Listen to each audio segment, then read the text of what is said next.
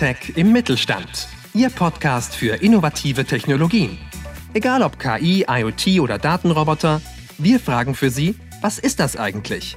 Was davon kann man schon kaufen? Und was davon ist Zukunftsmusik? Zukunftsmusik.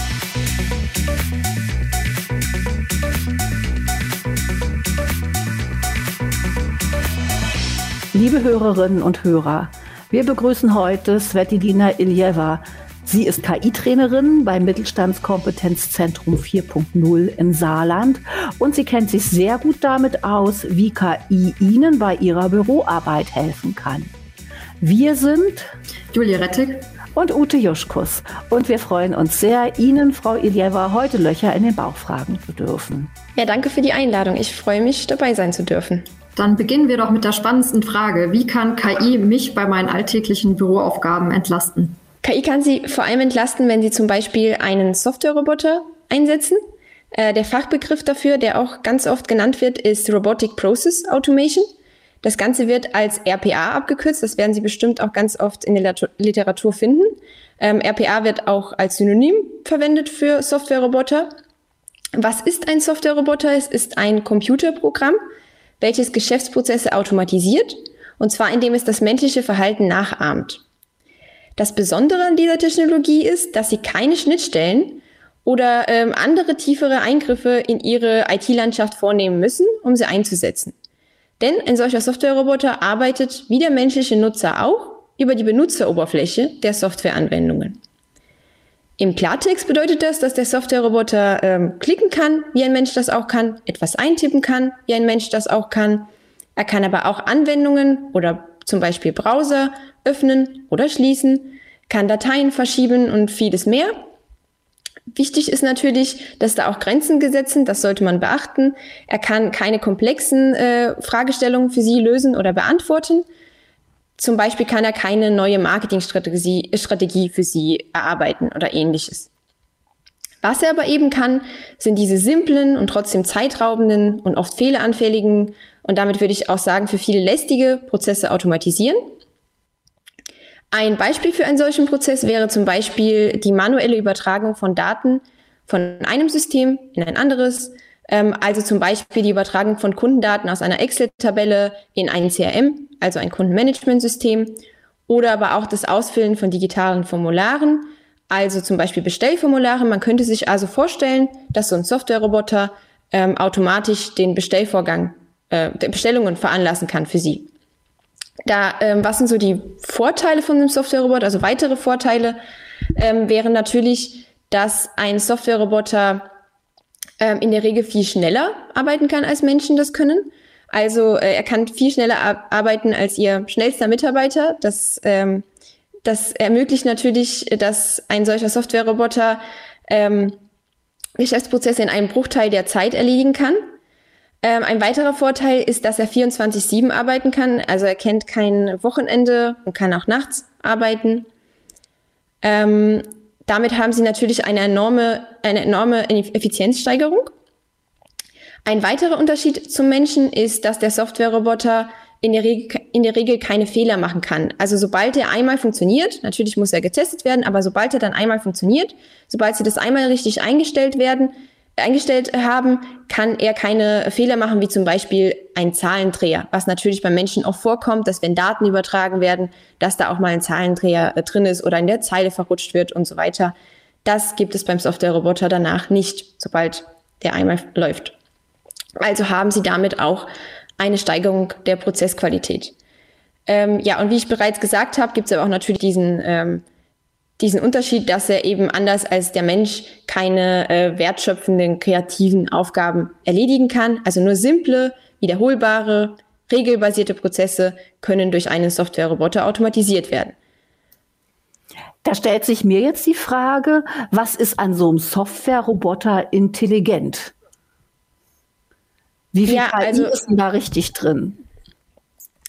Dazu muss ich erstmal äh, ein bisschen weiter ausholen und sagen, dass ähm, KI in der Regel ähm, viel, ich würde jetzt mal sagen, nicht so intelligent ist, wie wir das heute glauben. Also KI kann auch sowas sein wie zum Beispiel ein Navigationssystem. Auch das ist KI. Und das ist für, für uns heutzutage ja nichts mehr so Besonderes, muss man ja einfach sagen. Softwareroboter gehören zu diesem, zu diesem Feld KI. Sie werden heutzutage aber einfach noch mal intelligenter gemacht, indem äh, da noch eine Machine Learning Komponente, maschinelles Lernen Komponente dazu kommt. Ähm, das ist nochmal ein Fachgebiet der KI, das ähm, heutzutage, wenn wir von KI reden, dann meinen wir in der Regel nicht generell KI, sondern tatsächlich eher dieses maschinelle Lernen, wo dann tatsächlich ein, ähm, eine Maschine selbst etwas lernt, wie wir Menschen das auch können. Das ist wichtig zu beachten. Also wenn wir heutzutage von, von KI reden, meinen viele Menschen eben, dass die Maschine tatsächlich selbst etwas lernt.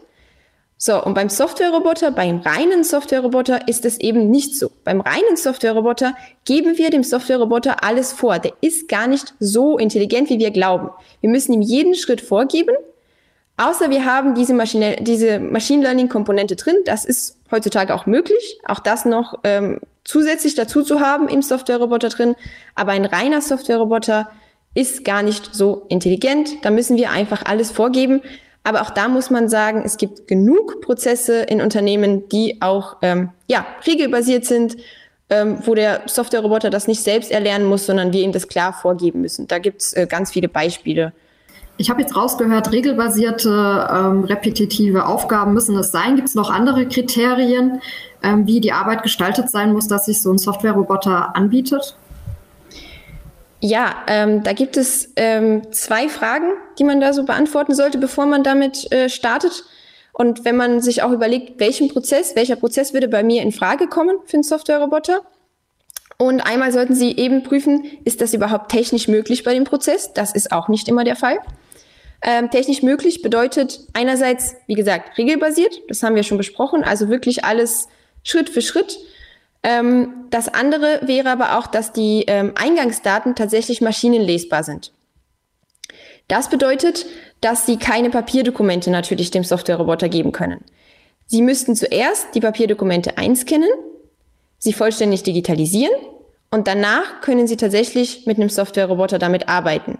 Aber zunächst sind Papierdokumente nichts, womit der Softwareroboter arbeiten kann. Also er kann nur mit digitalen Dokumenten, digitalen Formularen, ähm, Webseiten, Excel-Tabellen und so weiter. Damit kann er arbeiten. Das ist ganz wichtig, dass Sie das einmal prüfen, ob die Eingangsdaten ähm, maschinenlesbar sind und dann zweitens eben, ob der Prozess regelbasiert ist. Was äh, aber noch wichtig zu beachten wäre, ist eben, ob es sich überhaupt lohnt, einen Softwareroboter einzusetzen. Denn nur weil es geht, heißt es ja nicht, dass man es machen sollte. Das ist auch ganz wichtig. Und das können Sie auch prüfen anhand von äh, drei Kriterien, würde ich sagen. Ähm, einerseits ist es wichtig zu prüfen zunächst, ob es vielleicht eine effizientere oder simplere Möglichkeit gibt, den Prozess zu automatisieren. Zum Beispiel durch eine Schnittstelle. Es kann gut sein, dass eine Schnittstelle schon vorhanden ist. Dann würde ich auf jeden Fall von einem Softwareroboter abraten. Ein Softwareroboter ist nur dann sinnvoll, wenn Sie wirklich keine Schnittstellen haben, auch keine bauen können, weil es vielleicht um ein älteres System handelt in dem Fall würde ich einen Softwareroboter einsetzen. Ansonsten ist es aber auch wichtig zu beachten, dass der Prozess, den Sie automatisieren wollen, ein hohes Durchführ Durchführungsvolumen hat. Das heißt, äh, im, Klartext, im Klartext bedeutet das, wie oft führen Sie diesen Prozess aus und wie lange dauert eine Ausführung. Die Ausführung nur äh, fünf Minuten dauert und Sie das Ganze einmal die Woche machen, lohnt es sich natürlich nicht, das zu automatisieren. Da stecken Sie einfach viel zu viel Zeit in die Entwicklung und äh, genau, das lohnt sich einfach nicht. Dann gibt's noch ein drittes Kriterium, was Sie auch prüfen sollten vorher. Und zwar, ähm, ob der Prozess stabil ist. Das vergessen tatsächlich ganz viele. Ähm, das bedeutet, dass sich die Eingangsdaten, aber auch der Prozess an sich, dass die sich eben nicht so oft ändern. Da würde man sagen, so ein, über ein halbes Jahr hinweg sollte er stabil sein. Also das Formular, was zum Beispiel der Softwareroboter nutzt, das sollte jetzt nicht sich jede Woche ändern. Denn jede Änderung im Prozess bedeutet natürlich eine Änderung im Softwareroboter. Es kann durchaus sein, dass wenn Sie zum Beispiel eine IT-Abteilung bei sich im Unternehmen haben, die sich darum kümmern, den Softwareroboter immer wieder ähm, zu warten und gegebenenfalls abzuändern, dass dann auch kurzfristige Änderungen möglich sind und öfter Änderungen möglich sind. Aber in der Regel sollte man darauf achten, dass das ein sehr stabiler Prozess ist. Das sind also die Kriterien, die Sie beachten sollten. Wenn ich jetzt als mittelständisches Unternehmen tatsächlich so einen Prozess habe, der immer gleich bleibt, der viele Wiederholungen hat und wo alle Dokumente, die verarbeitet wird, werden, wirklich auch digital vorhanden sind. Was muss ich denn da tun, um so einen Software-Roboter zu bekommen? Kann ich einfach anrufen in der Softwarefirma und sagen, ich möchte bitte einen Software-Roboter oder wie funktioniert das Ganze? Ja, zunächst würde ich sagen, dass Sie Ihre Prozesse erstmal dokumentieren sollten. Äh, zumindest die Prozesse, die Sie auf jeden Fall ähm, dann auch vorhaben zu automatisieren. Zunächst dokumentieren, damit Sie auch wirklich sicherstellen, dass es regelbasiert ist. Denn diese Dokumentation wird ja auch später verwendet von dem Entwickler, der das der eine Software-Roboter entwickelt. Ob es jetzt jemand ist in ihrer eigenen IT-Abteilung, äh, das ist durchaus möglich, dass sie jemand haben, der das für Sie umsetzen kann. Das wäre so die eine Variante. Dann geben Sie dem einmal die Dokumentation, besprechen, was der Software-Roboter machen kann. Ähm, müssen sich dann natürlich noch Lizenzen kaufen für eine Entwicklungsumgebung, in der das Ganze entwickelt werden kann. Und danach kann die Entwicklung starten. Ähm, was auch natürlich möglich ist, ist, dass Sie zu einem externen Anbieter gehen, der dann die Entwicklung für Sie übernimmt. Auch da müssen Sie natürlich die Lizenzkosten für die Umgebung, ähm, für die Entwicklungsumgebung erstmal, ähm, das müssen Sie auch natürlich kaufen. Und dann kann auch dieser externe Anbieter das für Sie entwickeln und auch die Wartung übernehmen. Also da gibt es beide Möglichkeiten. Was auch beachtet werden sollte, ist, dass es da eben ganz viele verschiedene Lizenzmodelle gibt. Je nachdem, wie viele Entwickler Sie haben, je nachdem, wie viele Softwareroboter Sie haben möchten, je nachdem, was für eine Art Softwareroboter Sie haben möchten. Auch da gibt es verschiedene Möglichkeiten. Es gibt Softwareroboter, welche selbstständig laufen. Also die laufen 24-7, den ganzen Tag lang eben und nachts. Für sie, die müssen nicht besonders getriggert werden, damit sie starten. Dann gibt's aber auch Softwareroboter, welche Sie selbst oder jemand eben aus der Fachabteilung, der den Prozess auch kennt, ähm, diese, diese Person triggert dann den Softwareroboter, dann startet er, läuft eine Zeit lang und sobald er fertig ist, äh, hört er eben auf zu laufen. Das äh, gibt's auch und dafür brauchen Sie eine andere Lizenz. Also da gibt's einfach ganz, ganz viele unterschiedliche Lizenzmodelle, mit denen man sich auseinandersetzen sollte, bevor man damit anfängt. Aber auch da helfen Ihnen natürlich die externen Anbieter und äh, zeigen Ihnen auf, was Sie da genau brauchen in Ihrem Fall. Wenn Sie zum Beispiel gar nicht genug, ähm, gar nicht genug Prozesse haben, gar nicht genug Aufgaben haben für einen Roboter, der 24-7 läuft, dann brauchen Sie den natürlich auch nicht. Dann können Sie auch einen solchen nehmen, der von Ihnen getriggert wird. Aber wenn Sie tatsächlich so viele Aufgaben haben, lohnt es sich auch, einen zu nehmen, der 24-7 für sie läuft. Also das lohnt sich erst dann, wenn sie wirklich sagen, ich habe da Aufgabe A, B, Aufgaben A, B, C und das eine braucht sieben Stunden, das andere acht Stunden und so weiter und insgesamt komme ich auf 24, dann macht es Sinn pro Tag natürlich, klar. Genau. Verstehe ich das richtig, dass ein Software-Roboter dann auch unterschiedliche Aufgaben wahrnehmen kann, ebenso wie Sie gesagt haben, sieben Stunden die eine Aufgabe, dann acht Stunden die andere und den restlichen Tag nochmal was ganz anderes? Ganz genau so ist es. Ein Softwareroboter kann mehrere Aufgaben übernehmen. Dann würde er, genauso wie Sie das klar erklärt haben, eine Zeit lang die eine Aufgabe, eine Zeit lang die andere machen und so weiter und immer abwechselnd. Erst wenn Sie sagen, Sie haben sehr, sehr viele Aufgaben oder Sie haben Aufgaben, die parallel laufen sollten, erst dann macht es tatsächlich Sinn, einen zweiten Roboter dazu zu holen. Können Sie uns vielleicht mal ein paar Beispiele nennen, was für Aufgaben das ganz konkret sein können, was er machen kann, außer jetzt Dinge aus einer Excel-Tabelle zum Beispiel in irgendein anderes System zu übertragen? Da gibt es ja bestimmt noch ganz viele andere Möglichkeiten. Ja, es gibt viele Möglichkeiten. Tatsächlich muss ich aber sagen, dass das äh, am öftersten angewendet wird, denn ein Softwareroboter ist eben kann man so ein bisschen auch als Schnittstelle sehen. Tatsächlich geht es oft um die Übertragung von Daten von einem System in ein anderes. Ähm, was aber auch äh, oft gemacht wird, ist, dass der Rechnungseingang mit ähm, Hilfe von einem Softwareroboter automatisiert wird. Auch da werden natürlich Daten übertragen. Auch da geht es darum, dass wir Daten aus der Rechnung in zum Beispiel eine Excel übertragen. Aber ähm, dort gilt es, dort ist es ein bisschen komplizierter. Denn Rechnungen sehen unterschiedlich aus. Also die Rechnungssumme, die Rechnungsadresse, die steht nicht immer an der gleichen Stelle. Das bedeutet für den Softwareroboter, wir können nicht einen reinen Softwareroboter benutzen.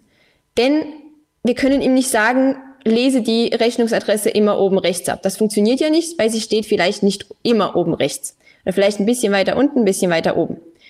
So, Das bedeutet, da kommt diese Machine Learning Komponente oder maschinelles Lernen auf Deutsch. Da kommt das tatsächlich ins Spiel. Das heißt, wir haben einen intelligenteren Softwareroboter. Ein Softwareroboter, der auch einen Teil der Aufgaben selbst erlernt. Also diese Muster, ähm, die wir Menschen ja auch, natürlich, wenn ich Ihnen fünf Rechnungen zeige, wissen Sie natürlich direkt, was Sie da ablesen müssen. Aber dem Softwareroboter muss ich ein paar mehr zeigen, also eher so um die 1000. Und wenn er dann 1000 Rechnungen gesehen hat und tatsächlich gesehen hat, wo die Rechnungsadresse dort steht, das würden wir ihm auch mitgeben, diese Informationen. Also wir würden ihm eine Rechnung geben und sagen, guck mal hier, da steht in dem Fall die Rechnungsadresse. Merkt ihr das? Lern daraus. Und das macht er auch. Er kennt dann selbst diese Muster und kann dann danach auch Rechnungen, die er noch nie gesehen hat, die vielleicht ein bisschen unterschiedlich aussehen, von einer anderen Firma sind, auch die kann er dann trotzdem bearbeiten. Das wäre also so ein bisschen ein intelligenterer Softwareroboter. Und das haben wir tatsächlich auch in einem Unternehmen, einem mittelständigen Unternehmen aus der Region durchgeführt und so den Rechnungseingang automatisiert. Und da kann ich auf jeden Fall berichten, dass vorher fünf Minuten pro Rechnung gebraucht wurden, um diese zu bearbeiten, um die Daten zu extrahieren. Und momentan mit dem Softwareroboter ist es eine Sekunde pro Rechnung. Also wie gesagt, er ist viel, viel schneller. Ähm, und vorher wurden so 800, Mon 800 äh, Rechnungen pro Monat maximal bearbeitet. Also das war so die Höchstgrenze. Und momentan können natürlich über 1000, also mehr als 1000 ähm, bearbeitet werden, je nachdem, wie viele dann natürlich anfallen.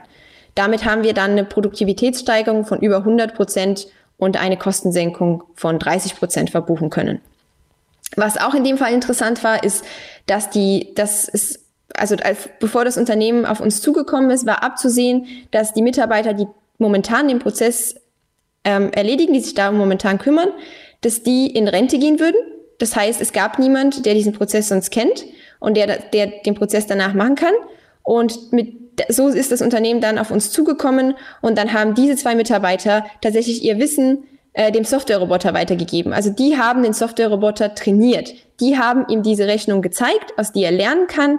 Die haben ihm dann gezeigt, schau mal hier, hast du einen Fehler gemacht. Das ist auch ganz wichtig, den Softwareroboter zu verbessern. Wenn Sie eben diese Machine Learning Komponente haben, zu sagen, das hast du falsch extrahiert, das ist nicht die Gesamtsumme, hier findest du die Gesamtsumme. Das haben also die zwei Mitarbeiter gemacht, bevor sie in Rente gegangen sind und konnten somit ihr Wissen weitergeben. Da frage ich mich natürlich direkt, ähm, wenn jetzt eine Rechnung kommt, die der Softwareroboter nicht einordnen kann, ähm, werden die dann aussortiert und wer kümmert sich darum oder wie ist da so der Ablauf? Ja, das ist eine sehr gute Frage.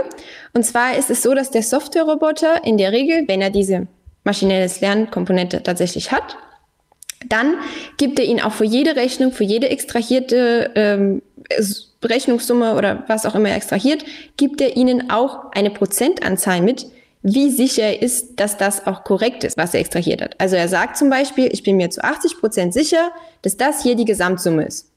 Das sagt er Ihnen. Und dann können Sie das Ganze so einstellen, dass Sie sagen, er soll die Daten auch nur dann übertragen, wenn er sich zu 90 Prozent sicher ist. Und alle Rechnungen, bei denen er sich nicht so sicher ist, also zum Beispiel nur zu 50 Prozent, die irgendwie vielleicht sehr anders aussehen, soll er für Sie dann noch stehen lassen und dann kann ein Mitarbeiter das später noch erledigen.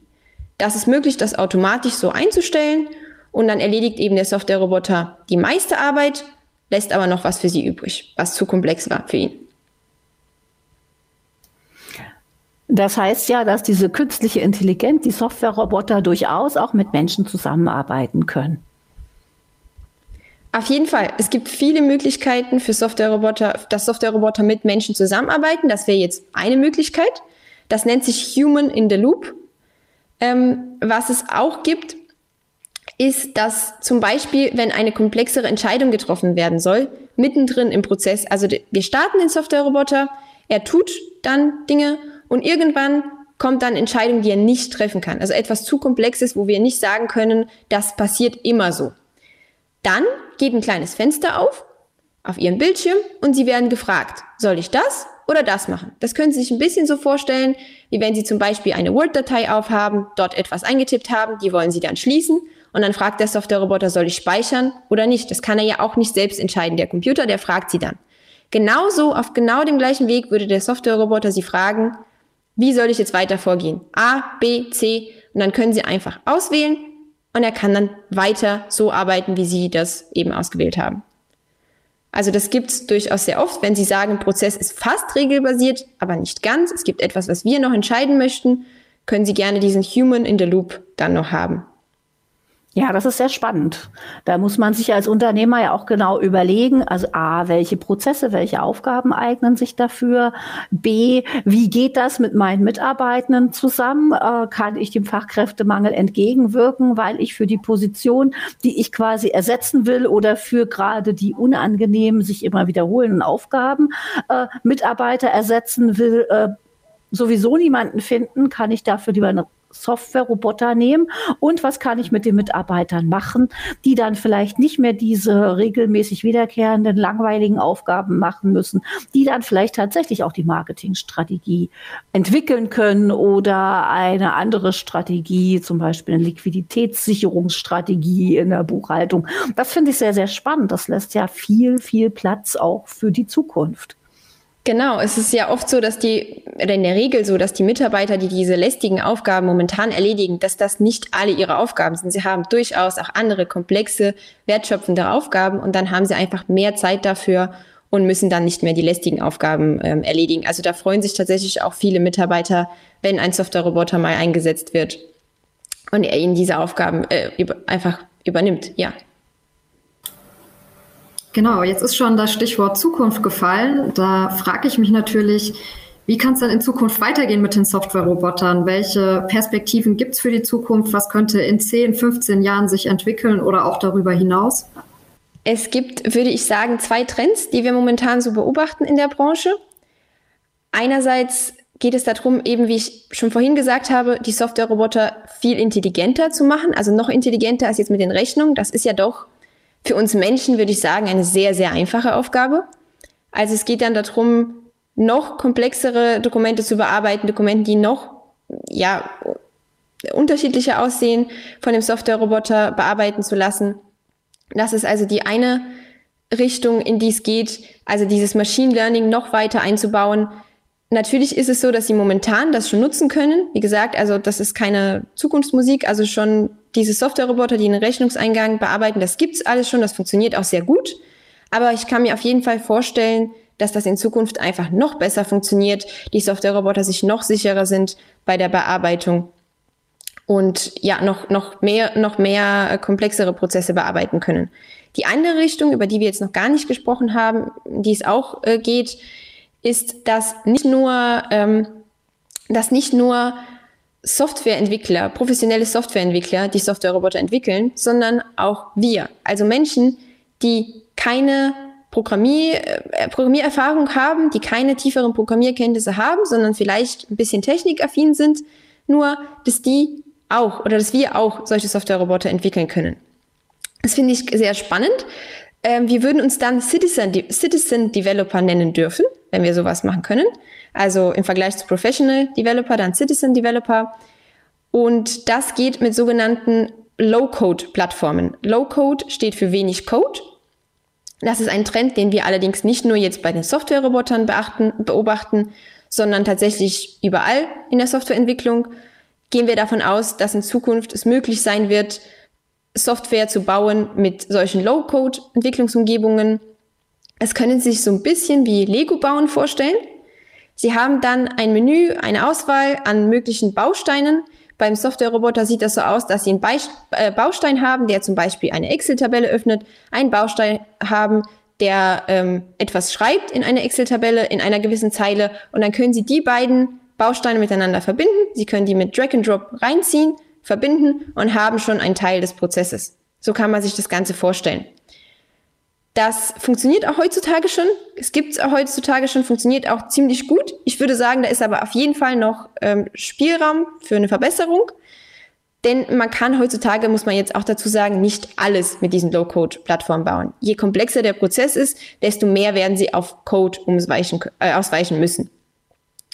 Was, aus, was es auch schon gibt, wovon auch schon die Rede ist, ist No-Code oder No-Code-Entwicklungsplattformen. Da würde ich heutzutage noch davon abraten. Ich denke, in der Zukunft werden die sehr gut sein. Ich denke, in der Zukunft wird es auch möglich sein, komplett ohne Code etwas bauen zu können. Heutzutage wird so ein bisschen der Vergleich gemacht, den ich auch sehr, sehr passend finde. Das eine ist das normale Lego, also das Low-Code, und das andere ist Lego Duplo, das No-Code. Sie wissen, auch mit Lego Duplo kann man was bauen, allerdings sind die Steine doch grober, man kann weniger damit bauen, weniger komplexe Sachen. Ganz genauso können Sie sich das bei den Prozessen vorstellen. Es ist zwar ein bisschen was möglich, aber wie gesagt, heutzutage ist die, Funkt die Funktionalität, ähm, der Funktionsumfang doch recht eingeschränkt, würde ich sagen, beim No-Code. Beim Low-Code hingegen schon ziemlich gut. Ja, das sind so die zwei Richtungen, in die es geht, würde ich sagen. Das ist super spannend. Ich hatte gerade vor meinem inneren Auge das Bild, dass wir irgendwann wie in Raumschiff Enterprise sagen können, Computer, öffne die Excel-Datei, übertrage Name, Anschrift und Postleitzahl in mein CRM und hinterlege bitte auch das Foto aus Datei XY. Und das machst du bitte für alle Datensätze und sag mir Bescheid, wenn du fertig bist. Das wäre ehrlich gesagt mein Traum, auch als Veranstaltungsmanagerin. Äh, ich hoffe, dass auch unsere Hörerinnen und Hörer aus ihrem kleinen Vortrag so einen Traum mitbekommen können. Ich kann nur sagen, Frau Ilieva, herzlichen Dank für diesen wunderbaren Einblick in eine Technologie, die ja heute für jeden Mittelständler auch einfach schon zur Verfügung steht. Immer genau dann, wenn Sie einen Prozess haben, der immer ganz, ganz, ganz oft das Gleiche macht. Dann denken Sie immer mal an die kleinen Software-Roboter, Ihre Helfer. Herzlichen Dank von meiner Seite, Frau Ilieva. Schön, dass Sie bei uns waren. Ja, sehr gerne. Danke, dass ich dabei sein durfte.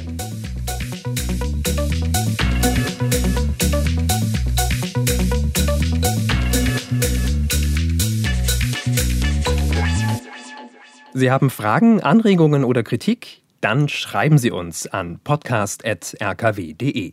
Mehr von uns finden Sie auch auf unserer Website rkw-kompetenzzentrum.de und natürlich auf der Podcast-Plattform Ihres Vertrauens.